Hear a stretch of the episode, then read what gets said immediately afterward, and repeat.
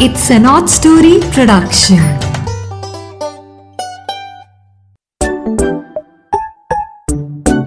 Hello dear friends Thursday आ गया है और नीरा की नैया आपके लिए अपनी नई कहानी लेके हाजिर है। आप सब प्यारे प्यारे बच्चों को इस कहानी को सुनना है और अपने फ्रेंड से भी कहना है फॉलो करें। हाँ आप सबको इसको फॉलो भी करना है, ठीक है? सो so, इस कहानी का आज नाम है शाबाश नेहा। एक बच्ची नेहा है जिसने इतने बढ़िया काम किए कि दिल करता है उसको कहने को शाबाश नेहा।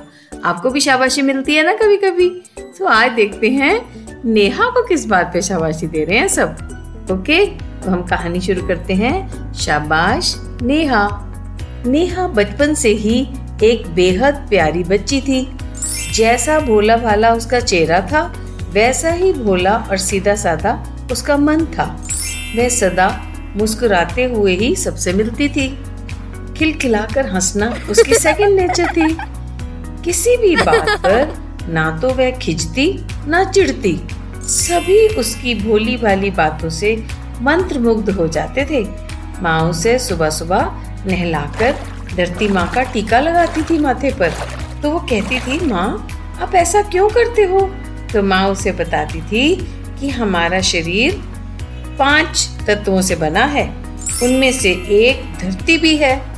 उसका आशीर्वाद हमें रोज स्नान के बाद लेना चाहिए। उसकी माँ पंजाबी में कहती थी, नाती तोती गई बला, तरती माई दा टिक्का ला, क्योंकि वो लोग पंजाबी थे। यह मंत्र सुनते ही नेहा बेहद स्वस्थ फील करने लगती थी। उसके पापा भी उसे बहुत प्यार करते थे। ऑफ़िस जाने से पहले वो उसके नन्हे नन्हे पाँव ज़रूर छू के जाते थे, आशीर्वाद लेके जाते थे। कहते थे, ये तो मेरी सच्ची गंजक है। माँ उसे खेल खेल में ही अच्छी अच्छी बातें सिखाती रहती थी। माँ कहती, बेटा, ऐसे बोल कभी ना बोलना जिससे किसी का मन दुखे। अगर ऐसे कड़वे बोल कोई आपको बोलेगा तो आपको कितना कष्ट होगा? किसी की बात का जवाब देने से पहले यह जवाब मन में अपने ऊपर अप्लाई करके सोचने लगी कि उसे बुरा तो नहीं लगेगा। वह घर पर भी और स्कूल में भी सभी फ्रेंड्स के साथ हर चीज़ शेयर करती थी। यहाँ तक कि अगर कोई फ्रेंड टिफ़िन नहीं लाती तो नेहा अपना खाना उसके साथ ज़रूर शेयर करती थी। अपना क्लास वर्क खत्म करके वह दूसरे कमज़ोर बच्चों को काम कराती, जिससे वह भी सबके साथ मिल जाए। सभी बच्चे उसे इन्हीं बातों के लिए बहुत प्यार करते थे। उसकी क्लास टीचर उसके स्वभाव की सभी टीचर्स के सामने खूब तारीफ़ करती रहती थी। नेहा के पापा आर्मी में ऑफिसर थे।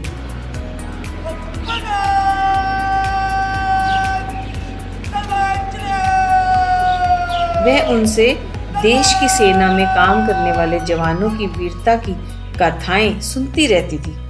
उसके मन में अपने देश और तिरंगे के लिए अथाह प्रेम कूट कूट कर भरा हुआ था। उसके घर में सभी देश प्रेम की बातें करते रहते थे। सभी बहुत पेट्रियाटिक थे। उनका घर आर्मी कंटोनमेंट में था। वहाँ जो भी आता, बाहर कैंट के गेट पर उसकी सिक्योरिटी द्वारा काफ़ी पूछताछ की जाती, फिर उसे अंदर आने दिया जाता।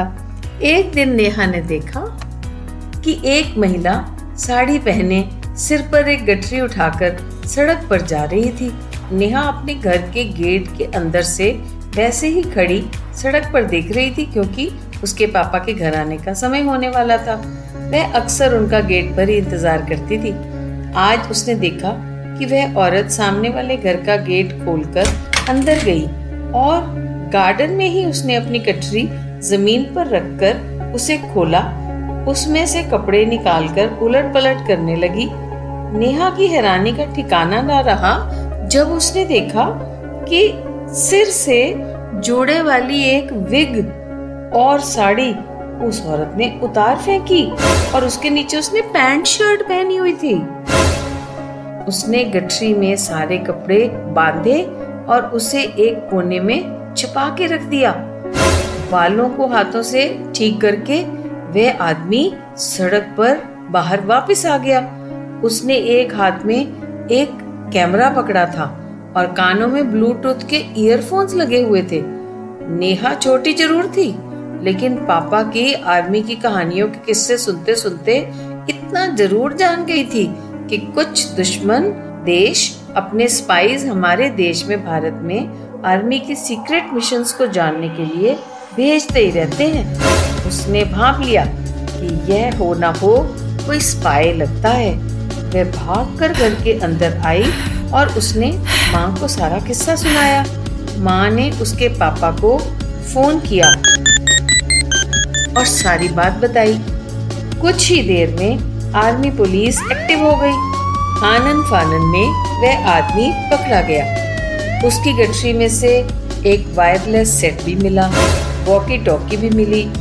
नेहा की अलर्टनेस से एक देशद्रोही पकड़ा गया और वो भी बहुत जल्दी। सच में, नेहा को सभी से शाबाश मिली। और सबने उसके मॉम डैड को भी मुबारक दी कि यह सब उनके दिए गए संस्कारों का ही नतीजा है। बच्चों, आप भी अपने मम्मी, पापा ग्रैंड पेरेंट्स और टीचर्स की बातें ध्यान से सुना करो और उन पर अमल भी किया करो। जीवन में आप आगे ही आगे बढ़ते रहोगे ऐसे करने से। हाँ तो अब नीरा की नैया आपसे विदा लेती है। अगले थर्सडे को नई कहानी के साथ फिर मिलेंगे। Bye bye